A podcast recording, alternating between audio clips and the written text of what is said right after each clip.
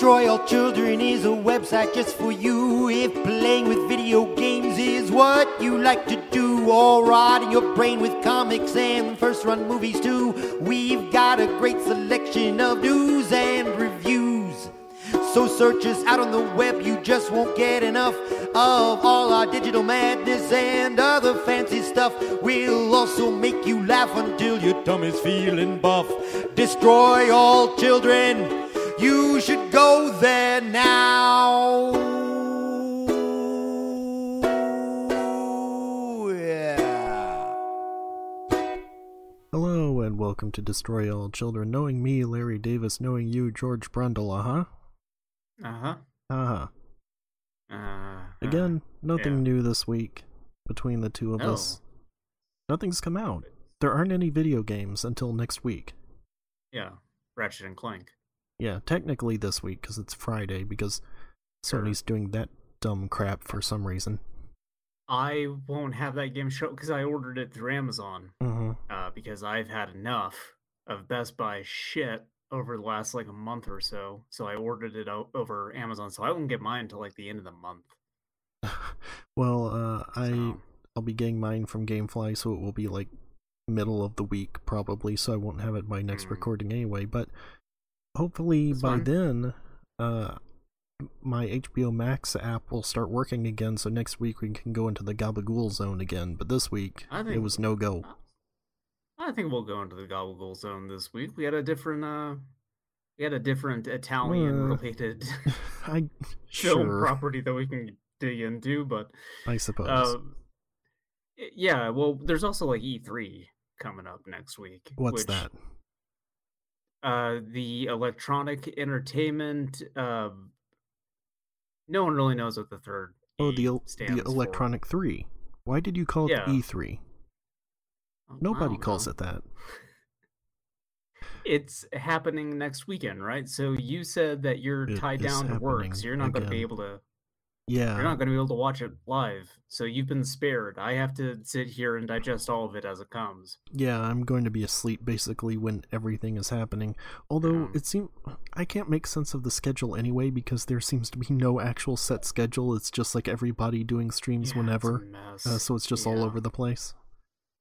Yeah, it makes it difficult enough to do any kind of like live stream thing of us watching it because it's just jumbled up and it's a mess and it's awful this year. It was already bad before because you would have the main E3 thing and then you would have like Bethesda doing their own thing, but it was still like mostly kind of one schedule, and here it's just decentralized to the point like they've gone the Bitcoin route that is impossible to comprehend.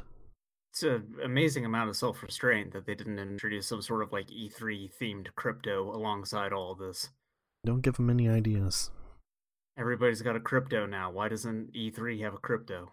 Oddly, though, not Crypto the Superdog doesn't have a cryptocurrency. Nintendo Direct as an NFT.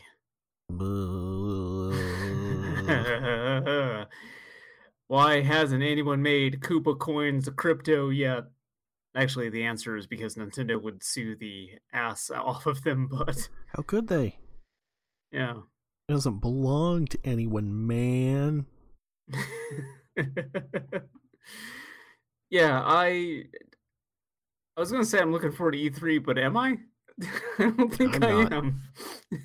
So, one thing about it, though, when we did the predictions, I did forget one. I think it was what I was going to mention before you started talking about Sonic for about 20 minutes, which was that there was going to be a presentation from Koch Media and Deep Silver, and I was going to say it would either be a new Saints Row or a new Red Faction. And they came out recently with a post saying, no Saints Row, Metro, Dead Island, and there's something else, but it was like basically all of the franchises they own except for Red Faction and Darksiders. Yeah. So I suppose they could have a new IP, but I doubt it, so... Yeah, I also doubt it. I wonder what they'll do. Maybe it's a, quote, new IP like Agents of Mayhem was. Yeah. Which is actually not.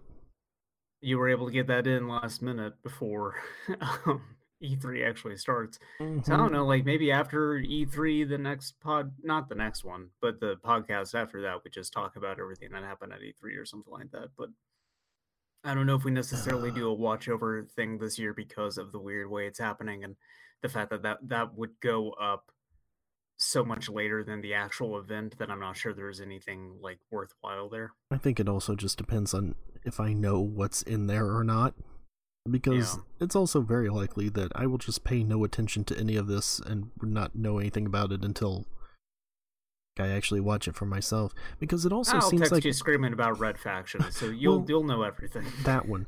But like, for example, with Nintendo Directs, like people freak out about the stuff I don't care about. And then I watch it and I'm like, oh, there's actually things that I want to play in here. Like that last one with the Stubbs the Zombie remaster thing that was in there. And I didn't see anything about that until I actually watched it. Because everyone was just like, Nintendo fan doesn't give a shit about Stubbs the Zombie. No, they're uncultured. The only way they would care about Stubbs the Zombie is if you put Stubbs into Smash. Which they're not going to do. Come on. No, he's too good for Smash. Another JRPG character. Some other asshole with a sword. That's all it ever is. And put Crash Bandicoot in it. I don't know. Well, this generation is going to last forever, isn't it? This is going to somehow be a more interminable generation than the last two. Maybe. Don't you think so?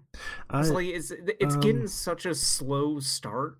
Between like COVID impacting everything and then the fact that there's been these like hardware shortages. And so I was kind of thinking about this when like God of War got announced as being a cross-gen thing too, how like most of what's out there is just cross-gen stuff. And then, you know, John Linneman, who we bring up constantly on this podcast because he's the best.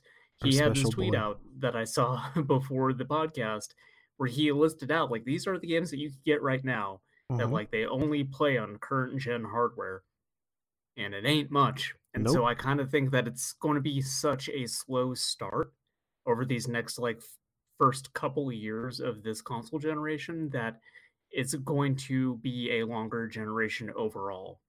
Like I think there's maybe more of an imperative for them to just stretch this out, considering like the hardware shortage alone. What I think will happen is that it will be a longer generation, but there will be more frequent iterations of hardware.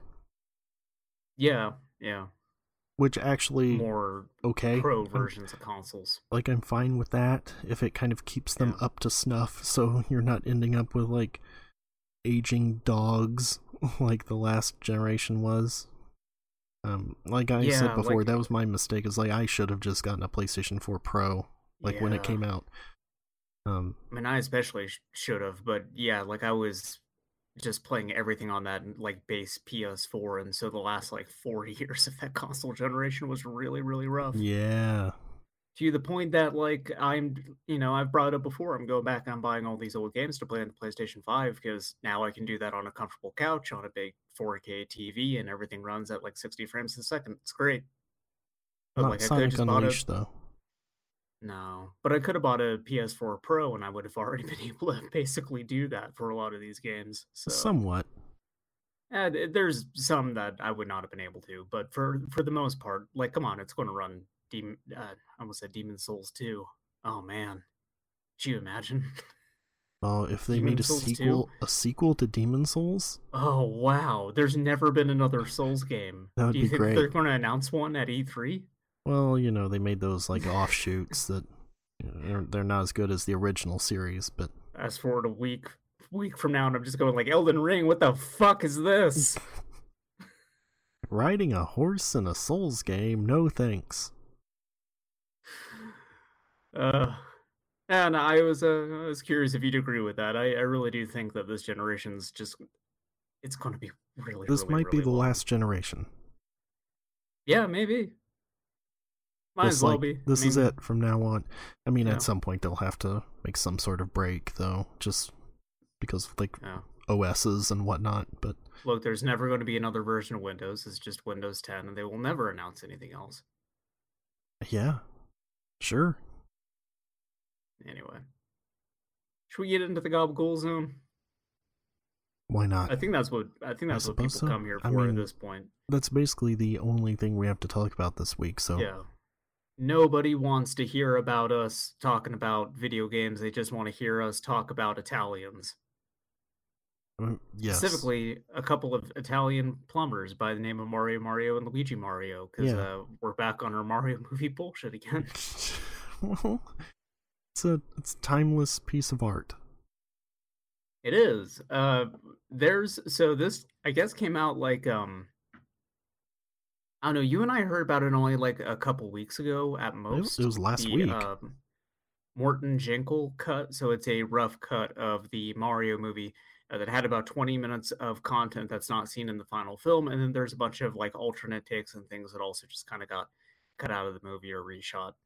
And then some stuff that's like completely outright excluded, at least one that I can think of off the top of my head. But scenes from this have been around for at least a year, because I remember seeing the alternate take of the de-evolution chamber scene months ago. And I went back and double checked, and I think that video was posted about a year back.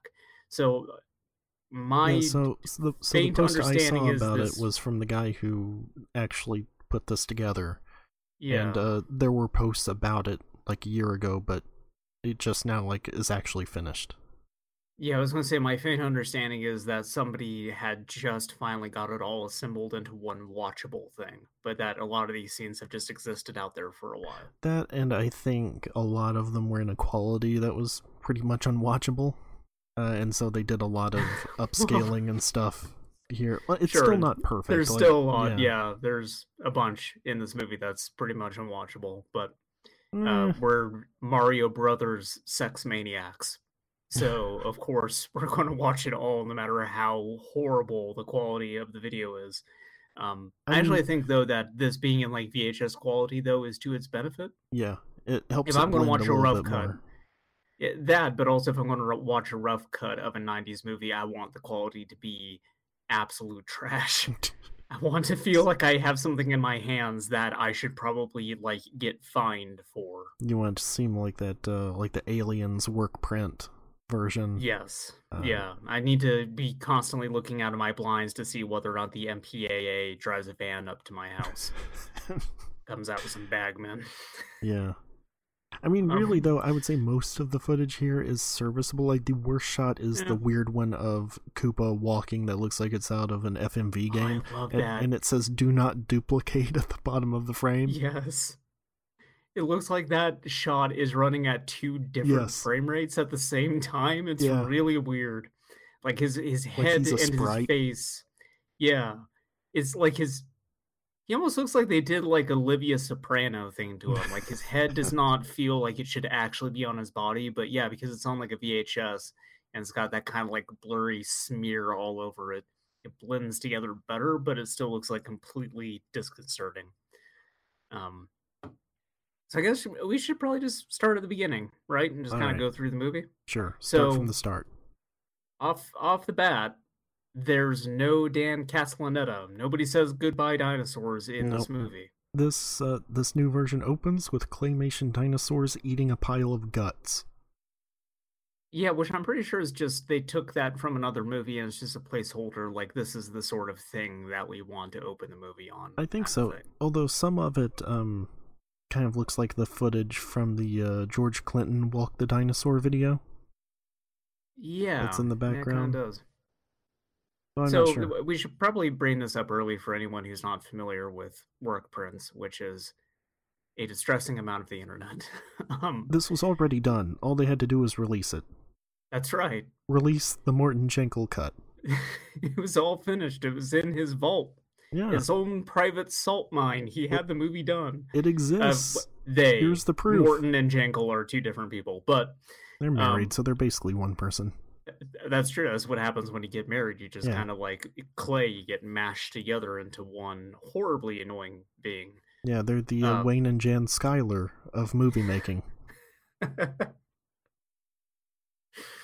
It's actually kind of true from what I know about them. Kind of.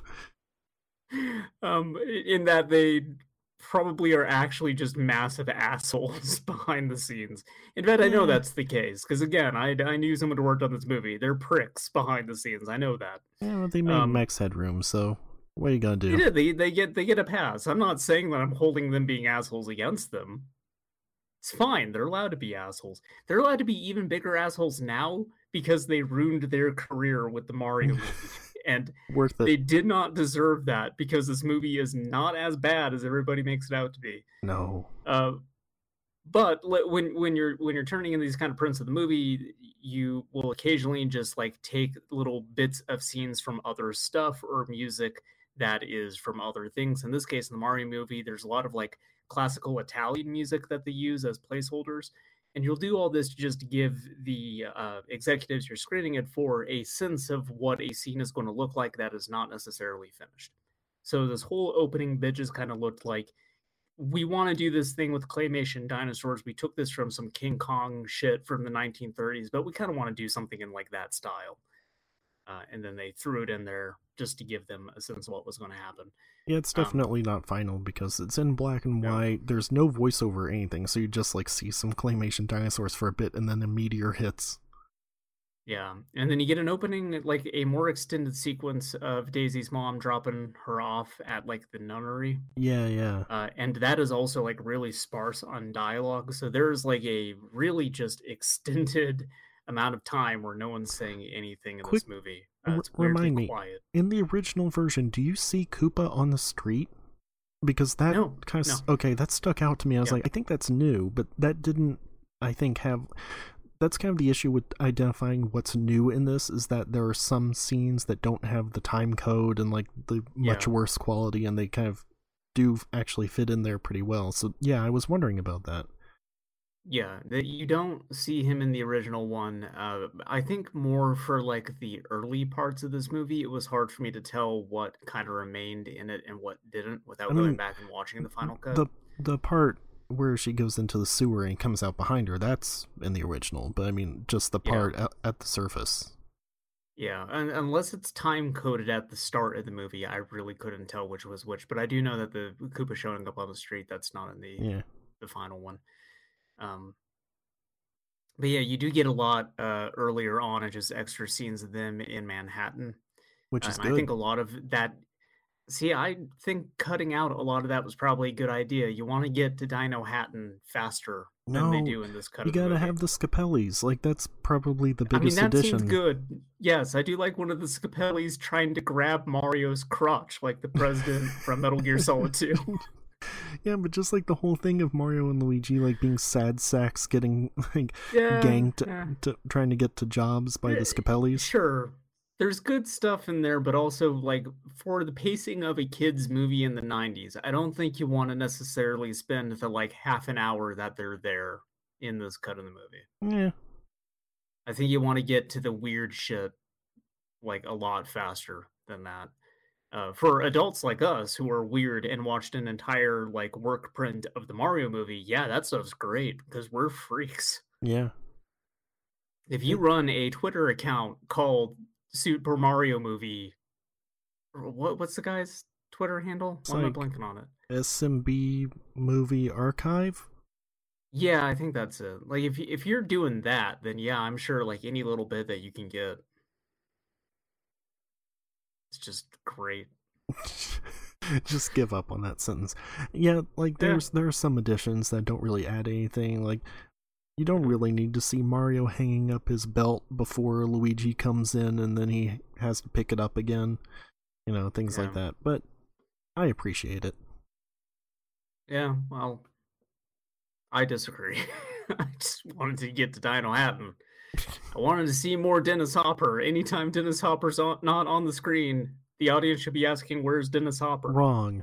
They should be asking, where's Iggy and Spike? And this movie delivered. Like, that's the thing. There's so much in Manhattan with Iggy and Spike that's added back in here, including them like trying to kidnap them. Even the pacing of that, though, feels like a little bit off, like in some areas. Like their back and forth feels a bit more stilted than it is in the final movie. Like, that's the first thing that they shot with him, and they didn't have, like, the rapport down between those two actors. You get to see Iggy, like, trying to climb into a window at one point. Sure. Like, perving on Mario and his hot lady. Yeah, I do like the extended sequence of them trying to kidnap Mario's Goomar. Yeah. There's so much more there. It is so methodical about just throwing a bag over her head and hauling her over their shoulder. Mm-hmm. Yeah, I mean, like, for the most part, like, the early 30 minutes of this movie, like, anytime the time code showed up, it was more clear to me, but like I kind of just like glazed over the first part of the Mario movie anyway, so I don't know if like there was some other stuff that did not end up in the final version. But there's so much different about Dino Hatton, including an extended, or not extended, but an alternate take of the Koopa coin scene, which is one of both of our favorite scenes in the movie. Yes. Which she, instead of referring to them as Koopa coins, calls them coupons, which is a thing that did hold over in like some of the print material that shows up in the movie. Yeah, like in the bar, the wanted poster of them does say coupons. So I do think that that's a good change, though, because like Koopa coins has more punch to it. Like that scene is not as good with her saying coupons, although I do like her taking human money, throwing it in the air, and saying "fuck it." Yeah. Very good. Which, to me, I think means that lady had no idea what movie she was filming, let alone what script she was reading off of. Yeah, that does seem like an ad lib, I think, that they just figured out, cut it out later, ADR it. Which is very good. They also get called mother suckers on the street, which is every bit of gross of a phrase to call someone as motherfucker if you think about it. Oh yeah, definitely. So I'm pretty sure that got cut too. I don't remember them calling anyone a mother or anything. Okay. Yeah, that was a little bit of new footage when they were wandering around. But like I kind of wonder if like this, so my horrible brain is also trying to piece together when did they film what for this thing, and what got added how close to release, and what got taken out close to release. So between them saying stuff like mother suckers and like the more kind of adult humor that is packed in that early bit of them going to Dino Hatton, I wonder if that was all filmed at the point in time where everyone had just given the fuck up on the Mario movie. I don't know. I think that everyone at that point in time was just so fed the fuck up of working with these assholes that they were just swearing all the time in the middle of scenes and going off script and just generally trying to make their own fun while working on this thing. I think it's more likely that was shot like at the very beginning. Like that the Boom Boom Bar and stuff with like the weird strip the lady with the tail were before they actually knew like, oh, we need to make this like more kid friendly. Yeah, the studio got back to them and was like, who do you think's going to watch this thing? Yeah, stop this. You can't. I mean, they have that shot, too, of the strip club. I'm blanking on the name of it. Or not strip club, it's like a porno theater. I was a teenage mammal. Yeah, that's it. I think that's in the final movie, but the shot it's not lingered on as much as it is in this one.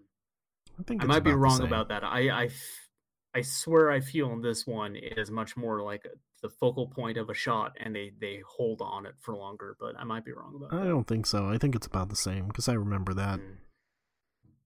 Wow. What happens next? I'm sorry. It's your favorite part of the movie. Did you jump in on some of this stuff? They get to Dino Hatton. Daisy's been kidnapped. They have to go get Daisy back. They have to trust the fungus. So there, one odd thing is that it does have more allusions to what's up with Daisy's dad in it. Like specifically, there's a restored line from Koopa where like she asks where dad is, and he's like, "Oh, you know, he's all around and stuff."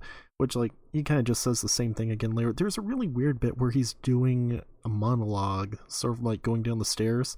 Yeah, and then it just sort of repeats the dialogue because it's a different shot, and that's where the dialogue was originally. Yeah, but it's kind of fusing the two together. Yeah, that's like the only instance of that though. Yeah, I mean there is definitely them kind of like, I mean like you said with Daisy's father, maybe revealing too much too soon. There is one bit that they kind of trample on, going back to the pre Dino Hatton stuff, where the Scapelli brothers call Mario. Yeah. And that kind of ruins the gag later on of them being, brought into the police station and trying to give their names to that guy. Also, that's a different take in the police station, and I think it doesn't work as well as in the final one. Yeah, I agree with you on that. feels longer too, that bit. A little bit, yeah. Because he kind of repeats it a couple of times. Did they in the original movie, when they're going and getting defungused, have their like pants pulled open and fire extinguishers shoved down them? Because, okay, I could not remember that. Yeah, that was in there. Like that. And I thought that like Bob Hoskins screaming, "Oh my cock," was like probably not in the final movie, but it's definitely in this one, and it totally exists, and I'm not making that up. Okay. The only way to find out is to watch the Morton Jankel cut.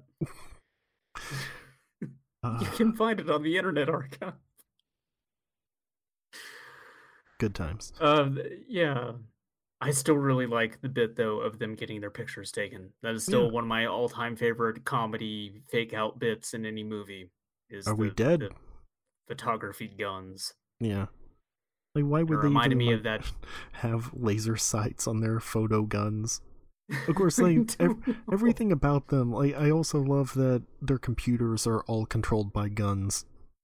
Yes. There's way more computer sound effects in this one, and they're just sound effects from the game. Yeah. I was asking you about this because I wasn't sure, because the one-up jingle plays a lot, and I couldn't remember that in the original movie. That, I think, maybe it was there, just not as much? No, I think that must be new, or old, rather, like in the original version, because there are a lot of other sound effects from the games that are not in the original or the final movie that are in here. Yeah, like there's a bit where Koopa is talking to one of his like police officers, and you just hear like Donkey Kong arcade cabinet sounds in the background. When they go down the pipe, it makes the pipe noise in this version. Yes, why did they take that out? I don't know. What the fuck? And the ending sequence, where it actually has the Mario theme and even the end of level theme after that. So I got actually kind of confused about that, because I wonder if a fan put that music in, because I don't know if you heard this, but there's a bit where it drops out and they cut to Iggy and Spike, and the music that all the tunes sing in Toontown at the end of Who Framed Roger Rabbit is in there. And so I wonder if they actually, I'm pretty sure it's from Roger Rabbit. And so I wonder if that song from the Roger Rabbit movie is what they had actually put into that work print to show execs, and then whoever got a hold of the footage after the fact decided to throw in this Mario Brothers theme music on top of it. So my guess is that and the Mario theme one are from two different sources, because the way the Mario theme like sort of goes down and sort of changes arrangement when Luigi and Daisy kiss, and then it also kind of fades out just as the king is coming back. Yeah, like that all seems like that must have... Also, you can hear it under Daisy talking when she says like Mario and Luigi. All right, here's my alternative theory for you.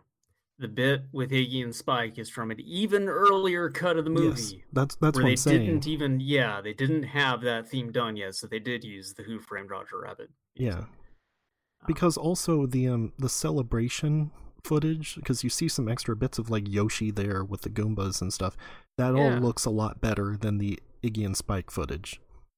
I really like all the extra footage we got of Goombas dancing. Yeah. I like that the bit of them being taught how to dance in the like elevator just carries on through more of the movie than it did in the original. Like, I'm pretty sure there was a line that they cut in the final movie where like Koopa's on his walkie-talkie, he's got everyone at gunpoint, and the guy on the other end is like, "Sir, the Goombas are dancing again." That's in the original. In the final one. Yeah. Oh, why did I not remember the original movie as well as I should? I've seen it so many times. I do like how the recurring pizza gag also gets a payoff in this.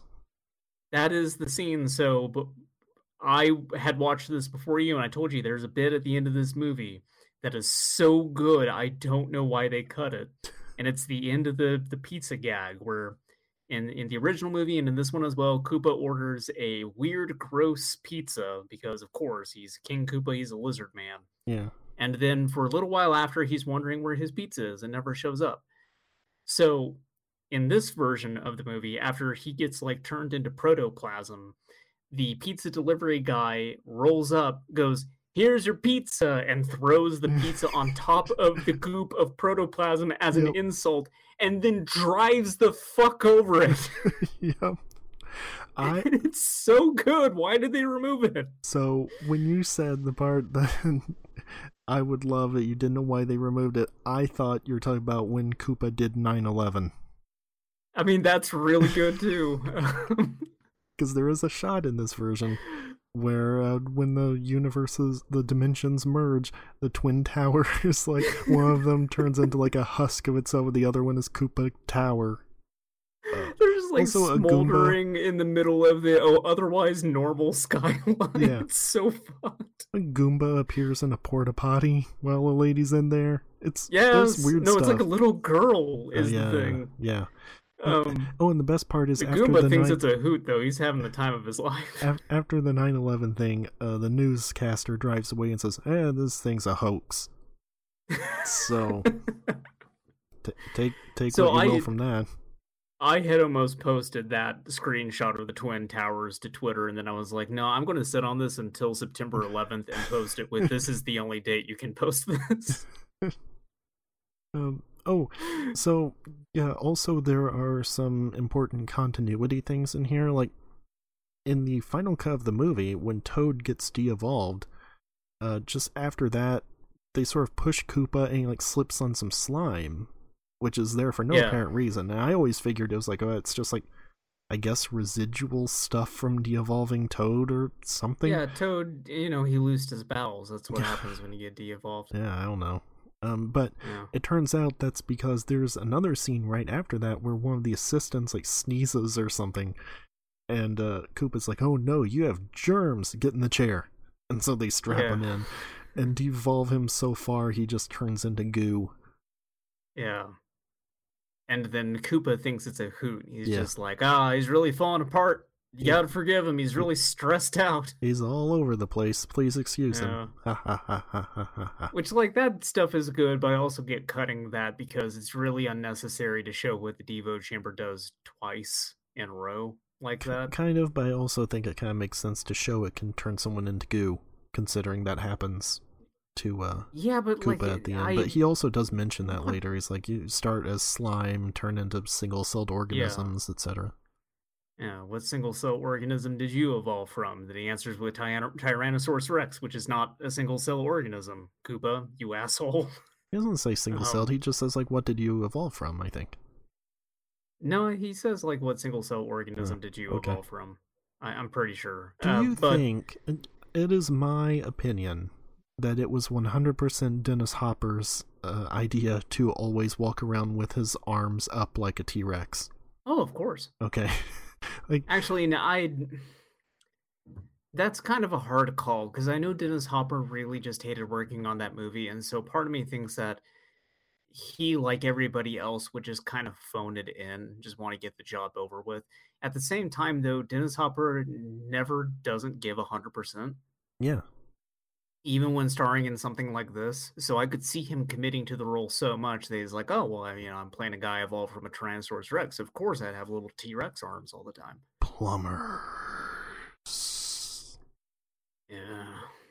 I don't know. Like, that's... Because I could see that also just being a thing that, like, Morton or Jankel would have come up and just been like, hey, look, just, hold your arms up like this all the time, every shot. Get your knees flexing and your arms T-Rexing. Yeah. That's what they told him. I'm not sure. I mean, they did also make the call to have Iggy and Spike rap in the Boom Boom Bar. Yes! One of the best parts. That should not have been cut. This is the part from this entire thing where I kind of just leaned back in my chair and was like, what the fuck? I mean, it also, though, it does make it make more sense when they're brought in and she's like, they were fomenting revolution against you. And he's like, fascist, oppressor of the proletariat, which is also good. I do. I also do like, there's another cut scene of them where Koopa bops their heads together like Batman from Arkham City. Uh-huh. I mean, like Three Stooges. Fisher Stevens sells it so good, he looks like his head is, like, depressurizing. Well, it's also... His eyes are all bulging out, it's great. That's a really weird scene because, like, they go out, they find out where Mario and Luigi are, and then they come back to tell him where they are. Like, to tell him they're in the desert. Well, they also kind of, like, speaking of them trampling all over things, there's a cut bit where Koopa says, you two weren't made smarter, you were just made to, like, talk more. Yeah. And I think that kind of ruins the whole gag of, like, yeah, they're still imbeciles, but they think they're smart, and so they just say long words like discombobulated all the time as those smart guy stuff. Spike knew what the square root of whatever that number was, which kind of disproves Koopa's point. Yeah, well, hey, there, maybe it's also a continuity thing to remove that line. Maybe. But, although, I don't know, they weren't very good at, like, piloting their Mako. I like how you get, like, some extra shots of that thing just, like, spinning around in the desert for no real reason. Hell yeah, I love that dumb-looking thing. It's great. Just a wedge of cheese on wheels. Yeah, there's also, like, I think, I don't remember if it's in the final movie, but the bit where they're kind of talking to the Mario brothers after that and explaining, like, no, we have, like, fair and free elections. It's just Koopa gets mad if you vote for anybody else, so, that, you know, you can't do that. That was not in the original. Okay. I do like that bit, though. Yes. Other than just describing a failed democracy to the Mario brothers and then being like, I don't think that sounds great, guys. Yeah. Also a lot more of Mario and Luigi wandering through the desert, like Electroma. Yes, John Leguizamo bursting into flames. Luigi just picking up a rock and threatening to brain Mario with it is pretty good. Like just regressing to their caveman selves. That's actually the point. I brought this up on Twitter, that there's a version of this movie that exists in my mind now that's been so tainted by marathoning The Sopranos. And seeing this movie like no less than 10 times over the course of my life so far, where I just want to see, like, James Gandolfini in the role of Mario and Michael Imperioli as Luigi. Mm-hmm. It'd be really good. It would. Like, just have them play Chris and Tony, but saying all of the Mario Brothers lines. It would be perfect. Well, unfortunately, James Gandolfini is dead. I don't know if you're aware of that. Oh, so is Dennis Hopper. Exactly. And so is Bob Hoskins. That's why I was going to say, yeah, also Bob Hoskins. It's the Mario Brothers curse. It affects everybody who is either in the Mario Brothers movie or just adjacent to it. In other words, Italian. John Leguizamo is still alive. Mojo Nixon is still alive. I mean, he almost got killed by Steven Seagal? Wasn't that the story that Steven Seagal like threatened John Leguizamo on the set of the movie? I don't remember that. You sure you're not thinking of the? It might be a different actor who did that. Maybe. Sure, not just think of the guy who played Spawn, threatening him when he was the clown. Michael Jai White. I should have remembered that. He was Black Dynamite. No, I mean, that wouldn't surprise me, though. I bet he didn't. I bet Michael Jai White is very nice and easy to get along with. Yeah, probably. Oh, no. I can tell you the story, but he uses the R word, and I'm not sure I should do that two podcasts in a row. Just like Trump. Yeah, exactly like Trump. That's very validating. If the president of the United States can say it, then so can I. Okay, so I'm trying to look at the story here. Steven Seagal walked on the set of their 1996 action flick Executive Decision and instantly informed the cast and crew that he was the shoot's alpha male, despite only having a supporting role. I'm in command, the actor announced. Everything that I say is law. Anybody he dies like immediately. Yeah. Leguizamo let out a big laugh in response. The diminutive actor quickly felt the wrath of Steven Seagal. Quote, I started cracking up because he sounded like an R word. Leguizamo, who lampoons to Seagal and many other actors in his 2011 stand-up show, Ghetto Clown, said on QTV.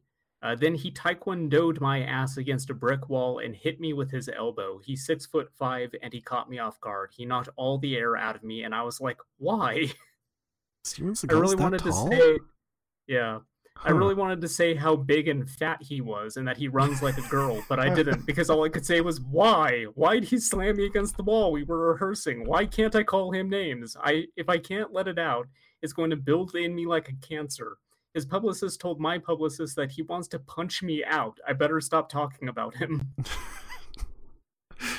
Yeah, I just looked up Steven Seagal height. It's 6'4". He does not look that tall at all. No, the big guy.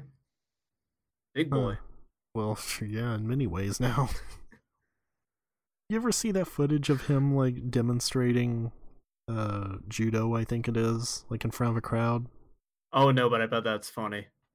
it's very good because he's there in a gi, like, in front of this mat, and all these students are kind of coming up to him, and he just sort of, like, lightly waves in their direction, and they flip over like a cowboy stuntman going over a rail. He's using the force!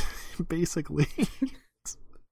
He's mastered the art so much he doesn't even need to touch anyone to defeat them. Yeah, exactly. You know, that's the. It's about redirecting force. You know, they come at you and you slightly move in one direction. Yeah, and you manipulate their ki.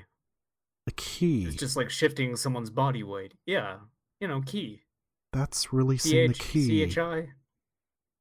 Releasing inner energy. Oh, you're doing the William Shatner. Yeah. I forgot about that. That's another fucking Hollywood weirdo. William Shatner.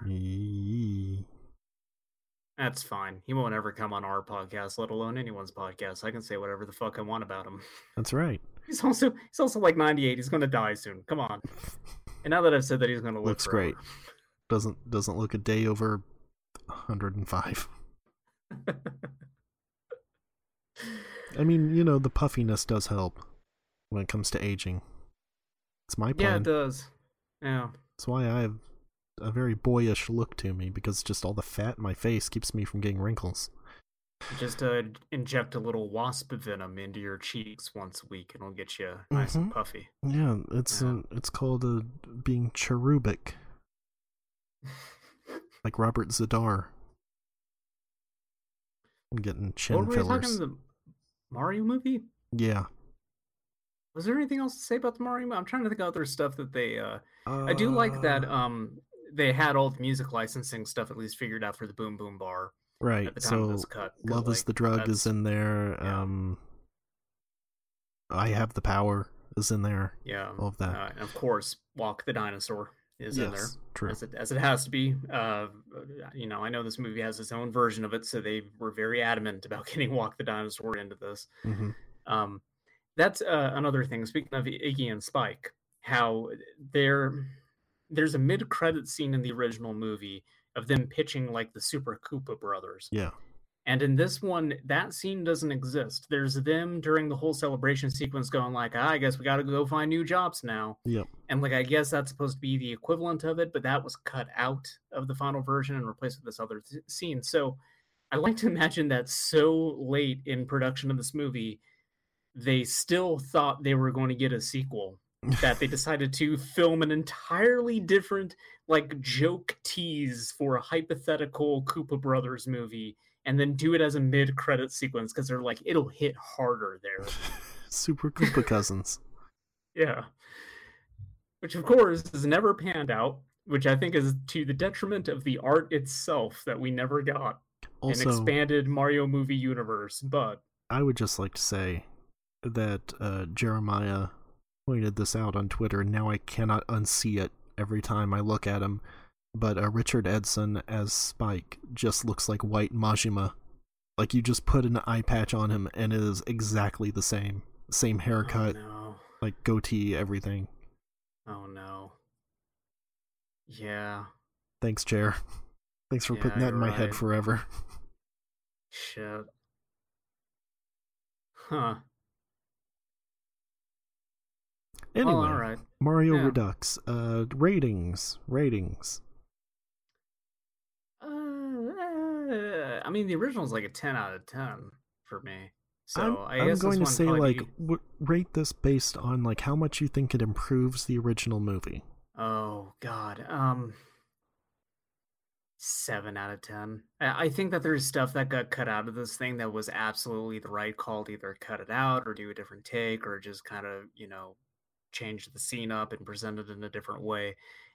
There's things that got cut out that are baffling to me, like cutting the end of the pizza gag thing. Mm-hmm. It's like a 3-4 second shot, and it closes the loop on the pizza gag, and it's really funny. Don't know why they cut it.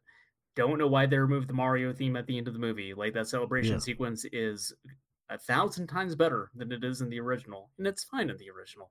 Yeah, like the music, I would say, is kind of the weakest part of the movie, like, as it exists, because you can tell that's something that they kind of just put together at the last minute, because most of it is just that one track that dun dun dun dun dun dun dun dun dun that plays like whenever anything happens in it. your wacky 90s movie track that exists in like 1,000 other pictures. Was it Jerry Goldsmith that did that, I think? That feels like something they were pulled him in like at the last minute and kind of came up with that. Probably, and so they were like, well, this is what we've got. We'll use it for everything. They do the Danny Elfman weird signs thing where he just writes it in the car on the way over because he doesn't give a fuck. Yeah. Yeah, maybe. That's another thing is I like that the theme inside the elevator is actually like an old Italian song. I had no idea. I thought that was just a little jingle that they wrote for the movie. They instead like covered this song that does exist. Yeah. But they keep calling back to that song for the rest of the movie, and I think that that is kind of a neat little thing to have it keep sort of popping up towards the end as the Goombas slowly start to turn on Koopa. But like I said, there's a lot of stuff that got cut out for pacing reasons. You know, I like the Iggy and Spike rap. It's goofy. Probably does not need to be in the final movie. It's Koopa, the party poopa. Sure. I mean, you can't put everything good that you have into a movie. You have to leave some of it left so freaks on the internet can get at it eventually. I suppose so. Yeah. But yeah, there's a, you know, like I said, some of the stuff from the early part of the movie, I feel you want to get to Dino Hatton faster, and so it's good to kind of cut some of that stuff out too. So it's a mixed bag for me. There's stuff I really like, and stuff I don't like. So I don't know, 7 out of 10. Okay, I would go a bit higher. I would say 8 because I think for the most part it's an improvement. Yeah, there's some stuff where it's just like, yeah, this doesn't really need to be in there. But I do think specifically the celebration part at the end is like one of the biggest things. I think that alone is probably worth like 5 points. More scenes of guys dying in fiery car crashes because of the Mario Brothers. We didn't even talk about that. Yeah, I forgot about that. God damn, yeah, that whole sequence is like violent enough in the original movie. They ramp it up to horrifying degrees in this version of it. Yeah, like specifically the guy that they sort of like hitch a ride on top of their car. There's a bit cut out where they get off of the car. He like keeps driving, looks back at them, and then turns around just as he like ramps off another one, flips 3 times. It's like the car crash from Casino Royale. They just really beat the fuck out of that car. The music in Super Mario Brothers, as it was released, was from Alan Silvestri, composer for Forrest Gump, Captain America, the first Avenger, Avengers Endgame. I wonder if that's maybe just like because it uses Captain America theme in it or something. It might, but like a lot of stuff, he's still working. Welcome to Marwen. How about that? I remember that. Yeah. Man, movie music nowadays, I just cannot like pick out any one particular piece and associate it with anything. I feel like stuff in the 80s and 90s, there was a lot of like, oh yeah, this track is from like this movie. Like I can pick it out of a lineup, but like nowadays it's all just this same kind of homogenized single score that just exists between every single movie.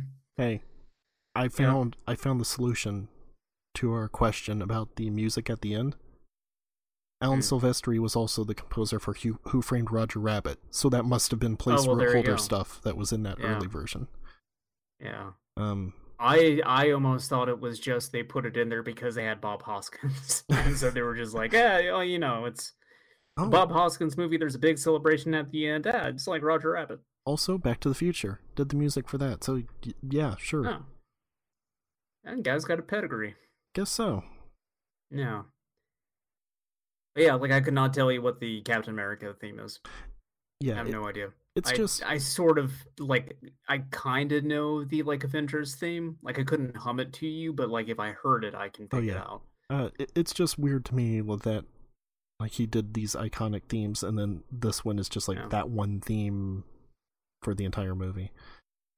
Yeah, but yeah, like I mean, like I said, I can't pick out the Captain America theme, but like I know the Back to the Future one. Yeah. You know, I know Gremlins. I know that theme. I know it's not the same guy. That's Jerry Goldsmith, and that's why I thought it was him, because this sort of has that vibe to it. Yeah. Man. Mario movie keeps on giving. Mm-hmm. Decades after release. Yeah. We're all better for it. I did like any of those like old scripts from like the first few iterations of the movie ever go online. I want to say that they did, but maybe I'm imagining. I don't know. Because I guess that's like the next big thing, right? Is trying to get a hold of like this material that exists before they kind of settled on what the Mario movie was going to be and began filming it. Yeah. I'm not sure if any of that's actually out there or not. I haven't watched that documentary they made about this either, because that was like only on those UK only Blu-rays of the Mario movie that never came out here. Oh God, yeah.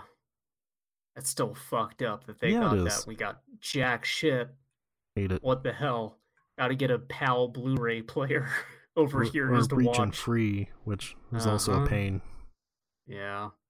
But there's like the Gaming Historian channel had a whole documentary about the Mario movie too, and so I don't know how much of that might have actually been informed off stuff that came out on that Blu-ray. I don't know, like, time-wise, how close those are relative to each other. The one on the Blu-ray like is from the same people like that run that archive Twitter account and that also made this. So yeah, I appreciate that there are some people who are feverishly dedicated to this one movie that we can still get like archived content. Like there are people out there who care enough about making sure that elements of this movie are preserved. It reminds me of Loveline tapes. How it's like, I'm not sure what kind of person it takes to put forth like this kind of a Herculean effort over one thing, but I'm glad that they do it. Although I will say, all due respect to the Mario movie archive, I'm sure that is a much more well-adjusted individual than superfan Giovanni, who's just a goddamn mess. Yeah. Like, I've had a few interactions with the Mario movie Twitter account. They seem really nice. Yeah, seems fine. Like a great guy. Yeah. Still, though, man, I cannot get in the headspace of just like wanting to make my whole deal like I need to chronicle this one thing that existed in the 90s that was like poorly documented. Yeah. So in some ways it's admirable, in other ways you just take pity on the person. Yeah. I mean, more so in the Giovanni superfan sense. Oh, that's what I'm talking about. Dude, yeah. Sorry you hitched your wagon to fucking Adam Carolla. Jesus Christ. I've still been going back and listening to a lot of old love lines, and there are some bits where you get little glimpses of future Adam and future Drew, where it's like, oh yeah, it's not really surprising that they believe some of the crap that they are out there screaming about now. Every once in a while, yeah. Adam going like, you shouldn't screen anyone who's white at the airport, only the Arabs. It's like, okay. His argument is that you only want to go after the people who are blowing up the planes. Uh-huh. And like, I was listening to that and thinking like, okay, well, I guess like by the same logic, you would only be doing that to white people now. So mm-hmm. Yeah, or fucking ways hell, like Adam. The Mexicans, we should sterilize them so they can't have kids. They got enough already. Stuff like that. It's like, all right. Yeah, there's a lot of him, you know, having opinions like that and going like, don't get me started on the socioeconomic crap. And it's like, yeah, but that actually is like the reason for a lot of this stuff, Adam. Uh-huh. Yeah, well, like, I get it. He's also not likes to be like, I didn't have any privilege. I was digging ditches and putting roofs on houses or whatever. You know, the 90s. Except, well, he still thinks that, so I guess whatever, but... Yeah. He was a personality on a radio show. Yeah. So, I mean, the fact that he turned into a raging weirdo on the internet is not at all surprising to me. Sure, also, I guess it should be mentioned that he was usually, like, the dumb one on the show anyway, so it's not like you should take everything he says as the truth and like aspire to be like him, even though he thought that was the case. It's one of those like people who you were wrong to idolize, like images, but it's Adam Carolla and Dr. Drew. Yeah, them right next to Travis Bickle. Yeah, you were never meant to idolize these characters. It was funny too, because I was talking to you about like Dr. Drew probably knows what the value of an 8-ball is because he's in the bathroom all the time doing coke. And then like I just started picking out random episodes, and it was a night where Drew wasn't there and Adam kept talking about 8-balls. So I am validated. I am positive that Dr. Drew knows how much an 8-ball is worth. I also like I listened to the Jay McGraw episode, which is the first time apparently Adam had ever heard about furries, which is a really good moment of just a genuine disappointment coming from his voice. Yeah. It's really good. I would have the same reaction I probably did when I first found out about furries. I mean, I can't stand the whole Morning Joe thing on MSNBC. I hate all those assholes, but the clip where Mika finds out about furries and just has to get up and leave is still really, really good. Yeah. What about the segment on Check It Out with Dr. Steve Brule? Oh, God, yeah, that's one of the all-time greats. Yeah.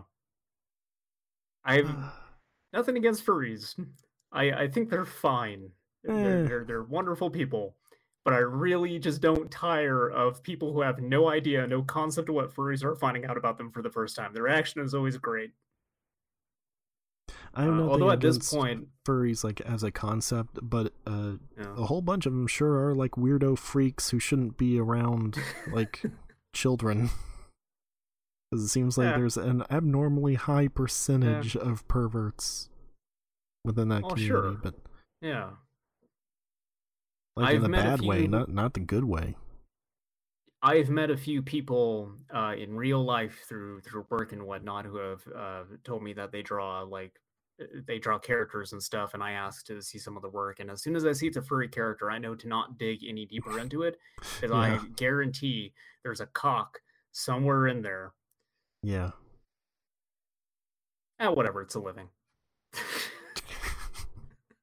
You the bird on the Flintstones. It's a living. I'm sure that there's really good money in drawing that shit. Oh, there people is. People pay high price for it. Yeah, man. I'll see people doing commissions on Twitter or something, and it's like, crap, I could draw. It's like $50 for a portrait of this furry character. It's like, man, I can't even imagine having the money to pay for that stuff is the thing. Oh, that's such a waste.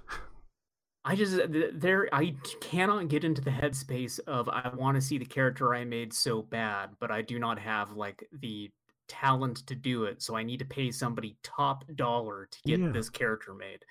I cannot enter that headspace at all. That's the thing, it does nothing for me. If I can understand getting a commission from a professional artist, you know, sure, yeah, but paying $120 to some weirdo on Twitter just so they'll draw your furry character is like. Man, give me that money. I'll put it to better use. Mike Mignola to draw your furry character doing the Mike Mignola pose. The one pose that he knows how to draw anymore. No feet. Yeah, nope, not at all. Those are too difficult. Mike Mignola does not know how to draw feet. He's he's sub-Liefeld at this point. Oh, yeah. It's really sad what happened to him. Yeah. Although, hey, speaking of people where it's just kind of expected what would end up happening to them. Yeah. I suppose so. Apparently he's a real prick, which I only found out about recently. But I know at least I got exposed to at least one person who does these things where I guess it's I think they're there's a name for them and I'm blanking on it. But you pre-draw a piece, right? And you just kind of have these cutouts where it's just you can pay and I'll put your character in this place doing this exact pose. There's no wiggle room on this. You don't get to, I want them to do a different pose or something because it's all preset what I'm going to do. And then this one particular person charges $500 per slot. So a single image is worth a few $1,000s for them, which is insane to me. Because again, it's all pre-planned. Most of that work is already done. Huh. So getting paid $2-3 grand per picture is incredibly insane to me. And no offense to this artist, I don't even remember their names. I couldn't even tell you who this is. Not that you should look it up because it's all pornography. But I've seen other people draw better than them and charge less money for stuff. So, but it's that furry market, man. Yeah. Comparing them between people who want to have their characters drawn that are not furries costs less money for those people. If you were a furry, you were paying more. Like I was considering getting a commission from Daniel Warren Johnson a while back, but then he started like making big comics, and so I'm pretty sure that's not really in the cards anymore. But like back when he was just like posting stuff on Twitter, I was like, man, these pictures of Zaku's rock. You can ask me to draw you with your nipples showing anytime you want. I'll do it for free for you. So I didn't want that to begin with. If anything, I'll pay you to not do it again. You don't have to be Jolene in the next one. That's the rotating chair has not worked in my favor on that. So yeah, you're Jolene. I need to get to that eventually. Yeah, I know. That's okay. I see. I think you're saying I get to be Jolene. I haven't started on it because I'm still debating, like, you know, should I just try to draw kind of normal, like I'm just wearing Jolene's clothes? Should I give myself just really big, like, bazongas? Like, you know what you're gonna do. I'm probably gonna give myself really big bazongas. I mean, it's a once in a lifetime opportunity. Why just stick to cross-dressing when I can just have the biggest, fattest pair of tits you've ever seen in your entire life? Anyway, you've been watching Star Trek. I have. It's been breaking me as a person. I can tell. I've watched so far 4 episodes, technically 5, because the first one, Encounter at Farpoint, is a 2-parter, 2 hours long. It felt as interminable to me as the Snyder Cut. Like, feels twice its length. It's miserable. It's fucking awful. Will Wheaton said that this season of the show probably should have ended in like a mid-season cancellation, if not for the fact that like fans fought really hard for it and it got rushed into syndication. And I hate to say, but Will Wheaton's right. What? Like, yeah. I'm agreeing with Will Wheaton over here. This is what the first season of Star Trek is doing to me.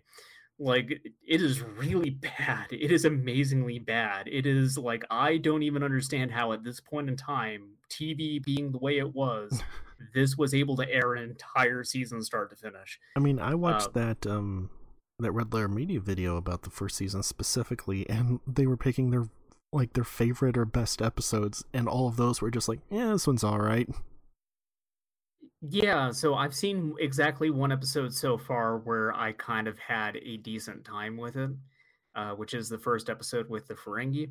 And even then, I think the reason I had such a good time with it was because I watched it through the specific lens of somebody who knows where the Ferengi go in the Star Trek mythos. And it is interesting to see how different it is the first time they're introduced. Well known at this point, Armin Shimmerman regrets his words and deeds. Those characters are not at all like they are later on. They're these weird goblin men that make like feral sounds and do weird hand gestures all the time. They got laser whips. Which I don't know if those ever show up again, but they don't in DS9. They should.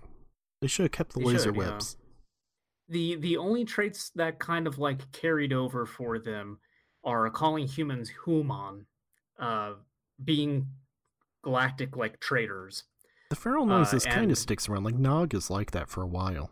He is at the start, yeah. So like I imagine for most of the Next Generation that is still how they're depicted, and then they started to move away from that at DS9. Mm-hmm. And then also like they don't clothe their women because there's a whole thing about they really want to see Tasha Yar naked, like really bad. Me too. Join the club, guys. Sure. Yeah, but like she also has to bring up rape gangs every episode so far, which okay. You didn't know about the rape gangs thing? Nope. Tasha Yar's whole thing is she grew up on like this planet or this colony where it was basically Mad Max, like a horrible, disgusting apocalypse where women had to constantly evade rape gangs. So Jesus. In the second episode of this fucking show, the crew encounters a ship that they... Oh, God. I'm trying to think of where to start with this fucking thing, because this episode is actually kind of wild in a way that's also unfortunate. They find this ship near a star that's about to go, like, supernova. And they recover a recording from the ship that documents the entire crew dying by, like, opening up the, like, airlocks. And so you don't see any of this happening. You just hear this recording of this woman with like a sultry voice, like saying a bunch of really sexy stuff. And then there's just like an explosion and everyone just kind of stands up and goes like, what the fuck? And as I described it on Twitter, the episode basically just opens with them watching the Bud Dwyer suicide video, because like that's kind of the reaction that they have to it. Okay. It's just like, where's this going? Oh, shit! Shut it off! They open the airlock, so they stand back, this could hurt somebody. Yeah, basically. So they go over to the ship to investigate what was happening, but they pick up this virus that essentially it gets you like really, really, really drunk and very horny. So like Jordy's the first one to get it. He's sweating all the time. Anyone Jordy touches, they get the horny virus. And before you know it, everyone on the ship wants to fuck each other. So there's just a lot of like Tasha Yar, like eyeing dudes up and then grabbing them and making out with them. Crusher really wants to just fuck Picard on the bridge. I remember and Picard this is like was really trying to keep it together. Video. Yeah, this sounds very familiar. It's funny because like Data should be the one that's not affected by it, but Data just kind of acts drunk, and I think that he tries to explain like, well, he has this sort of like nutrient sludge that goes through him that is equivocal to blood, and so theoretically he could get drunk by having those nutrients fucked with. But I think he's just pretending because he wants to be human. And so he's just acting like he's drunk because there's this little bit of like Picard going like, Data, you're not drunk, you're a robot. Just fucking cut it out, please. And like that's like the one really good like character bit in this episode is the stuff dealing with Data and trying to just fit in. Like the only thing I know about Tasha Yar is she's real purty and she dies from that tar monster. Yep, she thought she was going to be in the movies. Yeah. And so they were like, nope. Made a really poor decision. Yeah. So Tasha Yar, the reason I bring this up is because she calls Data into her like little ready room and she's all dressed up in like this kind of nightgown and everything. And she wants to get it on with Data. And she brings up like before she like takes him to bed, like, yeah, I had to run away from the rape gangs all the time. It's just like, what the fuck? No, setting the mood. Yeah, and so this is the first bit with Data saying he's fully functional, because she asks him, like, Data, are you fully functional? Right. Yeah, okay. And he, yeah. And there's also a really good bit after this where the first time you see Data show up after he has sex with Tasha Yar, he's got just the smuggest smile on his face. He's got that, like, I just had sex grin, and he's just kind of, like, strutting in. It's really good. Nothing else about the rest of that episode is as good as the stuff with Data, because this also being the second episode, a lot of the humor in it is just based on, like, oh, this character's acting weird, but you've not actually had enough time to establish who these characters are for that to be effective. And the episode that you're coming off of is Encounter at Farpoint, and I can tell you there is not a single goddamn character in that entire 2-hour runtime. So it just kind of largely falls on its face. Like, it's also weird because Q is in that first episode, but he's basically nothing like he is in later ones, right? Yeah, kind of. There is one good bit with him where like he's turning into different like sort of cultural. Not necessarily specific cultural figures, but humans at different points in human history. And at one point he turns into like a soldier that exists basically after that stuff in DS9 with the riots, but before, you know, them kind of becoming a more enlightened society, where it's a human soldier, but they have this pack on their chest and they pull a string and it administers a drug. And that's how they keep the soldiers in check. And so it was neat seeing that and going like, oh, yeah, this is just set up for the Jim Hadar, except it's bad. I think that's giving it too much credit. Yeah, like, I can imagine that the writers of DS9 probably looked back to old Star Trek stuff. They might have saw that thing and gone like, oh, that's an interesting concept, let's play with that. Could be. I wonder, like, did the Bell Riots, like, were those ever mentioned? I guess you wouldn't really know yet. I wouldn't know yet, but I kind of doubt that they would be. Yeah. But, It's weird because it also doesn't like quite fit there, because I thought that the thing with the Bell Riots and society becoming advanced, it's like not so far apart, from each other, because like that is the inciting incident where that stuff starts to change. Yeah. Yeah, and where, like this Mr. whole Futterman stuff with like Gremlins, he's the key to all of this. Yeah, but like the whole mock trial that they do is also based off of that particular point in time where like every court became a kangaroo court. Mm-hmm. And so it's just really hard to take that stuff now with the way that the Star Trek timeline is and actually find a place where it neatly slots into it.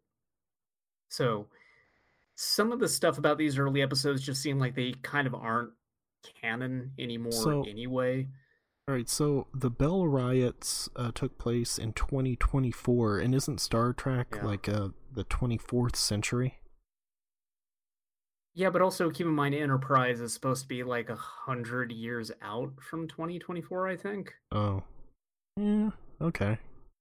And like by then, society in Enterprise does not look all that different from society as it looks now. Other than farmers got sick laser rifles that they shoot Klingons with for coming onto their property. That farmer should have had one of those to deal with rabbits. I was about to say. Imagine how different things could have gone if only that farmer had a laser gun. Man, yeah. But the first two episodes, I mean, that first one's boring, and the second one is just more baffling than anything. Like, I get the point of the episode because it's calling back to an original series episode where basically the same thing happened. I think that's where you get all the clips of like Captain Kirk looking drunk as hell and screaming like, "Give me the alcohol!" Which, as we all know, was just William Shatner showed up on set one day totally crocked, and they're like, "Well, you know, film is expensive at this point in time, so we just got to film everything. We can't waste a day." I'm saying William Shatner is an alcoholic. What's he going to do about it? He's almost dead. Anyway, it's weird because they're calling back to that episode, but again, characters aren't established, so I just don't know why now. Like, why would you not just do that episode even at, like, the end of the season or something like that? It's super weird as a second episode.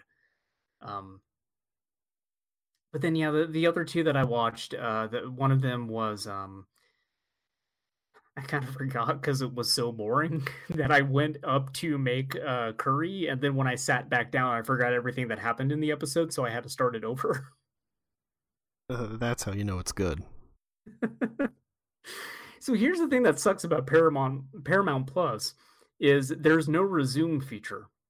Oh, cool. If you close the window out on your same computer, open it back up, all your progress through an episode has been lost. If you go between devices, forget about it. You're not going to be able to just pick up where you once were. I don't know how much of that is just the app itself and how much of it is that I skimped and I got the version that has advertisements and I'm using uBlock, which is actually good at blocking the advertisements out. So I wonder if that fucks with the resume feature. Except I did watch some at work, and at work we don't have ad block. And it also did not let me resume while I was at work. So I don't know if it's also just like maybe that pay tier does not have that feature and you have to go up to other tiers to get it. Yeah, I don't know. Like streaming services in general are really weird about that stuff. HBO Max, for some reason, will not detect that I've watched newer episodes of some things. Yeah. Like it's still... on the continue watching thing, it still just shows me like the first episode of season 6 of The Sopranos, no matter like what I'm actually on. So gotta clear the cache. That stuff's bad all over. Yeah. I mean, I don't mind, but yeah, I don't like on HBO Max how I don't know. It feels like actually getting into a TV series and pulling down like the episode list just takes too many clicks. Yeah, it's kind of awkward. There's some screens where like the title of the show is there and you feel you should be able to click on it, but you can't. It's not a clickable item. Yeah, some of that stuff is weird. It's especially weird to me too because all these different like apps have their own bizarre idiosyncrasies like that, except they also look the fucking same. They're all using the same kind of like layout for everything. Amazon Prime is especially infuriating for TV shows, though, because they have every season listed like as a separate thing. Oh, God. Yeah, that's really annoying. Yeah, I don't want to know. I'm not using that. I'm just never watching that new James Bond movie at this point. I finished season 4 of Documental. That has a very quick ramp, like up to insanity at the end. The others are sort of a bit more gradual, but this time a lot fewer people got knocked out, and then it's like you get to the last hour or so and then everybody's just like peeing all over the floor, like in front of everybody. It's just like this podcast. Yeah. Then like someone goes into the bathroom and is like, I'm gonna shove this hammer up my butt, and they're like, all right, cool. It's a weird show. We have to make a cut every episode because I do that halfway through. Yeah. Yeah, I watched, the Frankie episode, whatever. I kind of talked about that one already. The other one that I had watched was guy comes on to fuck with the warp drive, and he brings along his alien pal, who's his assistant. But the guy's actually like, it's not imposter syndrome if you actually are in your position, despite the fact that you're no good at what you do. But like that's the quickest analog that I could bring up, because this guy doesn't know how to fuck with warp drives at all. It's his assistant is doing it, and his assistant is basically like one of the Watchers. Like he's from a different point in time. Yeah, he's observing humanity at a different point in time, and he brings up to Picard like in the future. Little Will Wheaton here is basically like our society's Mozart. This kid is an artist with warp drives. It's like the Wild Stallions. You need to accept him into Starfleet and make him more of a character. So this episode sucks shit because you get a lot of Will Wheaton in it. And God, when people say that he is just the worst in early Star Trek, they mean it. His character sucks so goddamn much. This is a smarmy little brat. I hate him. I want to put him in an airlock. But so, like, this alien dude, he's like phasing out of existence. He ends up accidentally transporting the Enterprise crew to the farthest reaches of the universe. And then by the end of the episode, it's fine because they just figure out how to get back. So, what the fuck, Voyager? Why didn't, like, it's possible. You had Q so many times. You could have just been like, Q, take us back to Earth. No. Like, all she had to do, like, Q made her a deal in one of those episodes where it's just like, mother my baby, like, let me put a baby in you and I'll take you back to Earth. Just do it. Yeah. Just have your weird, like, space god baby and get everybody back. Take one for the team. Come on. Yeah. It's only going to take at least 9 months. You'll be fine. Yeah. No, we need to see Harry Kim die at least 10 more times and pull another Harry Kim out of a portal before we get back to Earth. We got so many Harry Kims in these tubes. Yeah. Like Damian Wayans. Hey, it's disposable. It's fine. Mm-hmm. It's like Venture Brothers. At one point, they ended up like, they broke all the tubes, and so it's like, damn, we're down to our last Harry Kim. And he goes through like a goth phase. Uh-huh. He's upset because he's never not going to be an ensign, and he realizes it.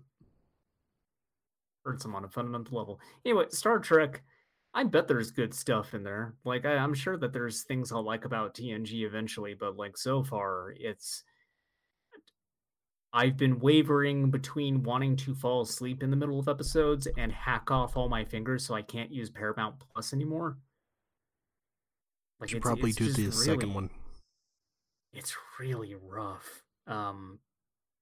Anyone telling you the first 2 seasons of Star Trek TNG just don't cut it, they're not lying. They're not exaggerating. It's bad.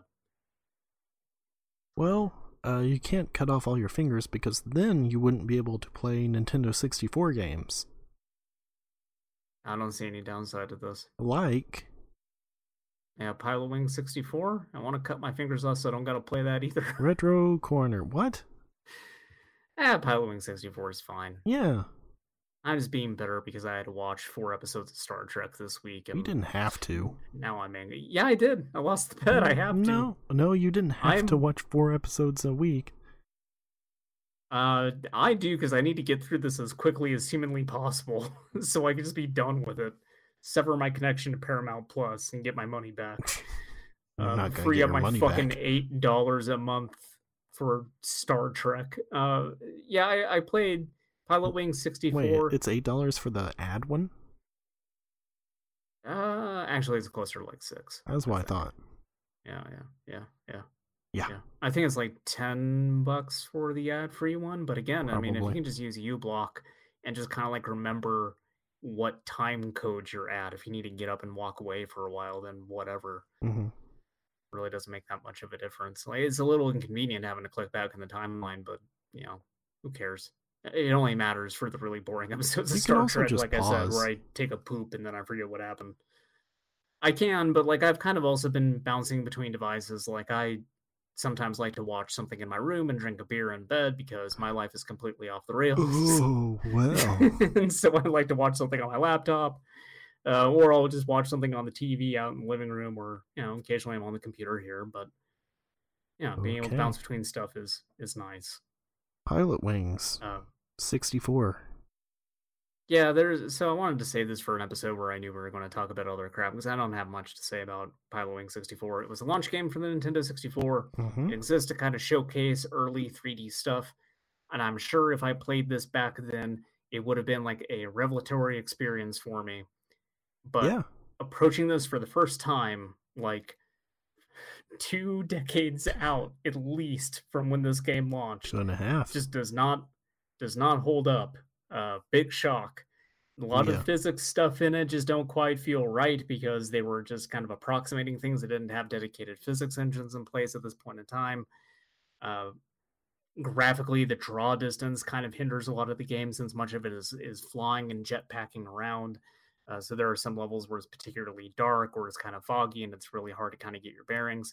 A lot of the different craft that you're using also just feel way more slippery than they should. So I just had like a lot of that like early 3D era video game thing where I feel I fucked something up because the controller just did not want to do the thing that I was telling it to do. Mm-hmm.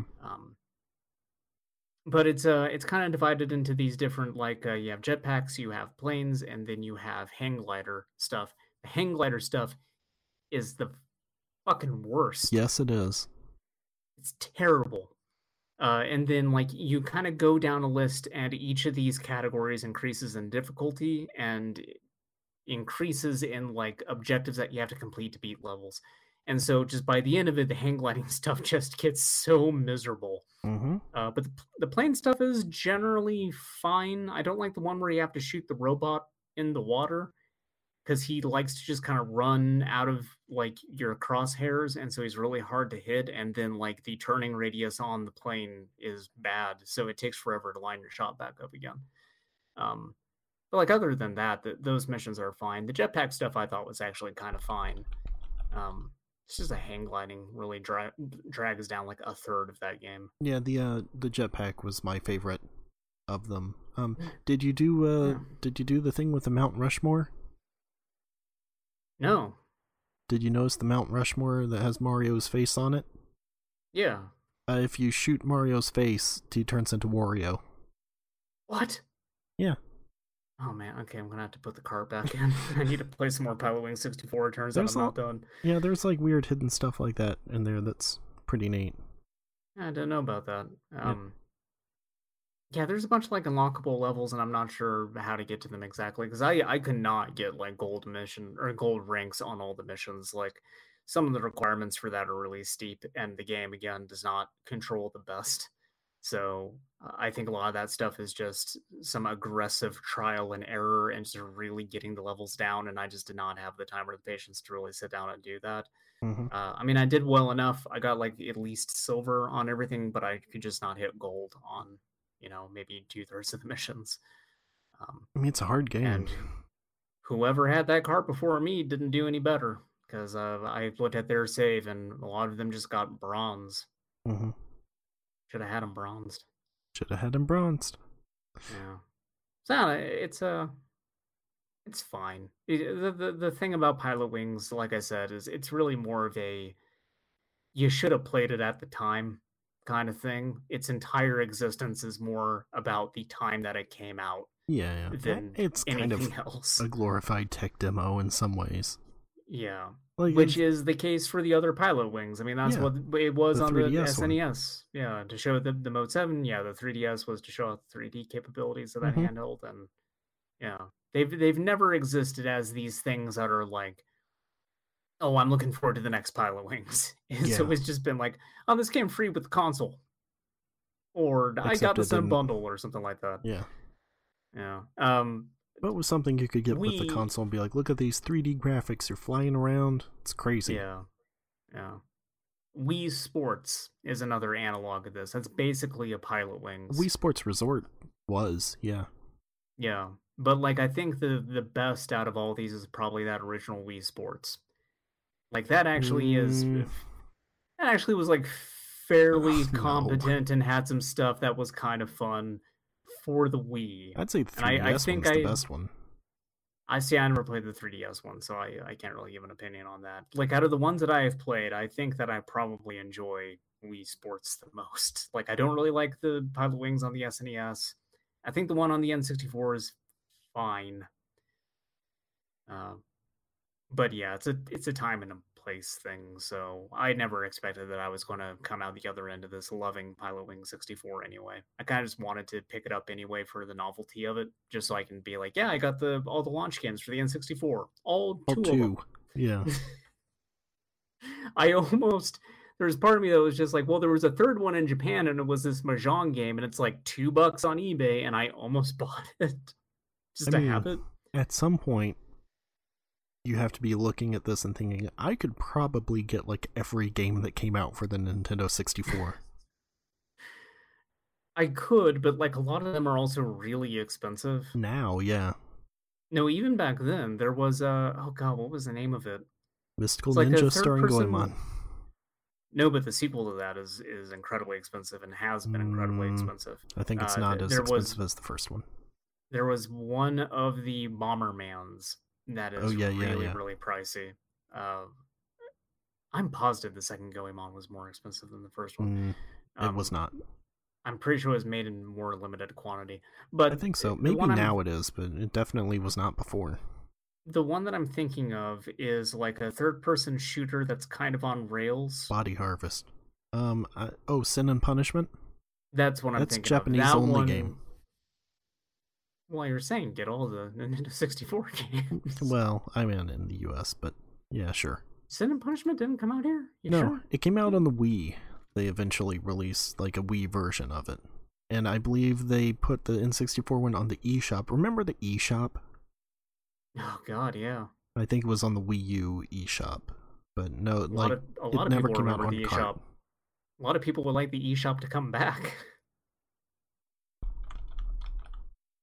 Virtual console, baby. They actually had video games on that thing for a while. Not anymore. I guess it didn't come out here. It was just Japan. I could have sworn it was on the IQ player though. What's that? So China got it. That weird yeah. Where it was just all on the remote, and you like had to download the games to it or something like that. They had like limited numbers of plays, and that whole thing is so weird. Yeah, Sin and Punishment was also by Treasure, so I'm sure it's a really good game that I've never played. It is. It's basically Space Harrier.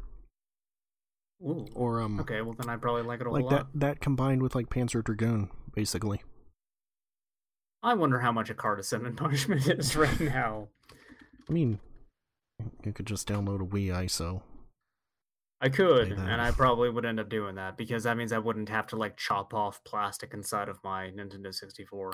True. A lot of these look like repos. Everybody's like favorite segment is finally back. Yeah. How much do games cost on eBay? How much? Yeah, let's revisit the fucking third-party market. Oh, everything's still shitty? Gosh. Don't believe it. Shocking. There's someone on the Facebook Marketplace selling super... I've been considering this, and then like the thing that's been holding me back is like I know it's probably a scam and I will lose all of my money in this transaction. But they're also accepting a trade of a Nintendo Switch and some games for the Nintendo Switch. And Larry... if I could get rid of my Nintendo Switch and all of its games for like 8 Super Nintendo games, a Super Nintendo plus the mouse and Mario Paint, like, yeah. Shin Megami Tensei 4 is coming out later this month, remember? 4? 5. I forgot 4 already exists. Huh? I thought 5 was October. Yeah. Yeah. Oh, did I say month? I meant year. Month. Yeah. Well, maybe it'll come out this year. I think it will. But yeah, I don't know. I've been kind of I've been having a moment where I've been sitting and looking at some stuff and going like, oh, if I got rid of my Switch, I could get all these fucking old video games, and that'd be way better, because when am I going to play Breath of the Wild again? I think GameStop's offering like $150 for Switches. You want to just go that route? I mean, yeah, that is the thing holding me back as SMT5, but then there's a sick part of me that's just like, come on, they're going to port that thing over to the PlayStation eventually. Yeah, just like 4. I mean, the difference there is that's a 3DS game. There'd be more involved, I imagine. I imagine. Okay. Look, I just badly want to hold on to the hope that I could play this game on a console that might actually be able to run it at a decent frame rate, because like they haven't shown much of anything of SMT5. Bet you that does not run well on a Switch, though. Probably not. Nothing runs well. That's on also a Switch. Turn-based game. Not even Nintendo games. Yeah. Yeah, but still, like I don't know. Yeah, but still. This is the other favorite segment of the podcast. Yeah, but still. Pilot Wings ratings in this nightmare. I give it like a Shin Megami Tensei 1 out of 5. That's not fair. I give it like a 2. You know, it's okay. I see what it's going for. I don't necessarily want to play it though. So okay, I'd probably go about the same, like a 6 out of 10 or something. Fine for its time. Don't really need to go back to it. It's one of those difficult things, I guess, with reviewing some of these old games that especially fall into that specific case of when you consider the time that it came out, and how like much early better 3D it was stuff. For that. Yeah, but for that moment in time, what it was doing, what it was trying to present to a new audience is probably great. Now, not so much. So it's tough, because it's like, yeah, do you base it off of the enjoyment you had with it recently in the year 2021, or do you base it off of like its contemporaries? But yeah, I feel like I kind of go with, you know, I had about as much fun with it as a real 2 out of 5 video game, so it's a 2 out of 5. Okay. So that's it. Goodbye, now. Bring it to the overlord. Drink assist, go chilling with the gold microphone cords, and we grip our balls every time we stuntin' on tour, cause we never bore. Responding to the ready crowds roar, and promoters try to hit us with the art of war. We about our business, we not quitters, not bullshitters. We deliver, we go getters. Don't be bitter, cause we not just niggas.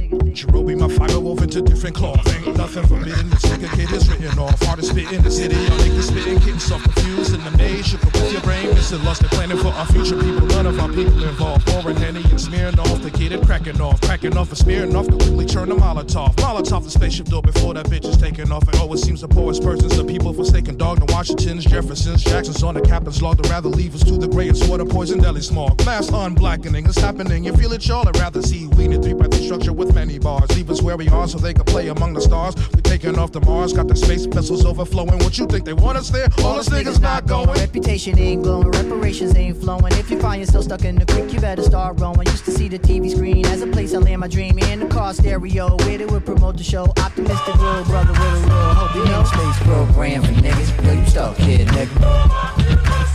There ain't a space program for niggas. Yo, you stuck here, nigga.